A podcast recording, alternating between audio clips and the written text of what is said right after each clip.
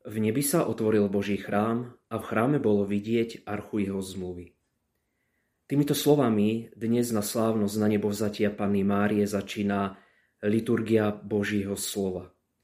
Je to konkrétne verš zo zjavenia svätého apoštola Jána. Svetý Jan Damascenský, veľký cirkevný učiteľ, otec prvých staročí, na slávnosť na nebo vzatia Pany Márie hovoril tieto slova. Dnes je sveta Pana Mária vovedená do nebeského chrámu. Dnes sveta Archa, pobádaná živým Bohom, ktorého nosila vo svojom lone, spočíva v chráme pánovom, postavenom nie ľudskou rukou. Nielen svätý Ján, ale celá církev skutočne vidí v týchto slovách apoštola Jána zo zjavenia e, svätého Jána naozaj predobraz alebo symbol toho, čo slávime dnešnú slávnosť. Mária je skutočne tá, ktorú si Boh vybral ako skutočnú archu zmluvy, ako tú, ktorá darovala a daruje neustále Ježiša celému ľudstvu.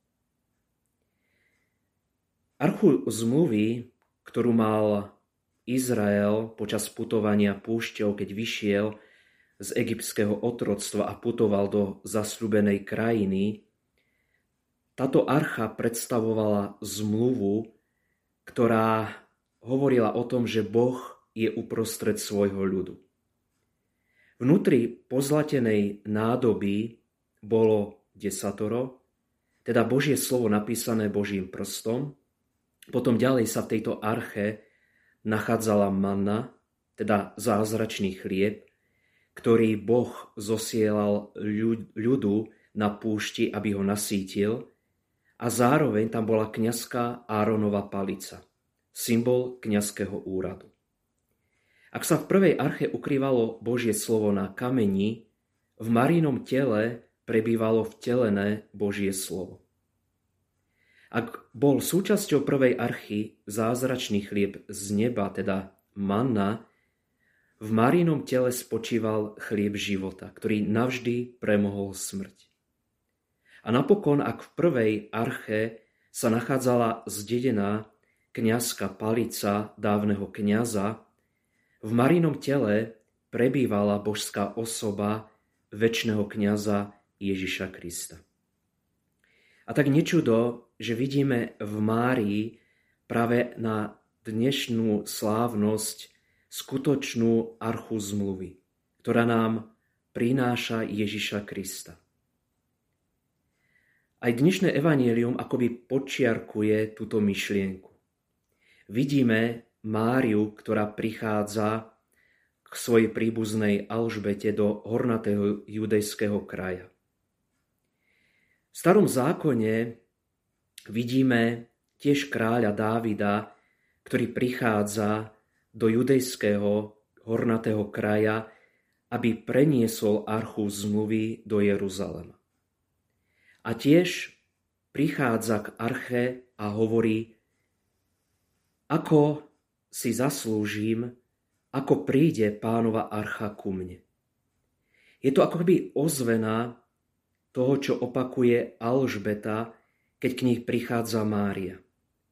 Čím som si zaslúžila, že matka môjho pána prichádza ku mne. Táto veta je teda skoro podobná vete kráľa Dávida.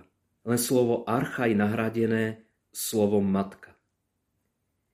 Ďalej čítame, keď porovnávame tieto dva texty zo Starého zákona ako aj z Evanielia, že David tancoval od radosti, že je pri pánovej arche.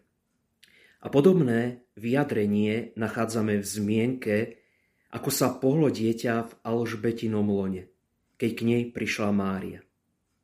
A napokon archa zostala v hornatom kraji tri mesiace. To znamená presne ten istý čas, aký Mária stravila u Alžbety. A tak aj toto porovnávanie dvoch textov hovorí o tom, že Mária je skutočne pravou archou zmluvy, ktorá prináša svetú radosť. ktorá prináša Ježiša Krista. A dnes, keď slávime práve jej na nebo vzatie do nebeskej slávy, keď bola vzatá s telom i dušou k Bohu, tak je vlastne pre nás pripomenutím a pozvaním dnešná slávnosť, aby sme skutočne ďakovali Bohu za našu matku panu Máriu. Za to, že si ju Boh vyvolil. Za to, že neustále aj skrze ňu môžeme cítiť a pociťovať Ježišovu prítomnosť aj v dnešných časoch.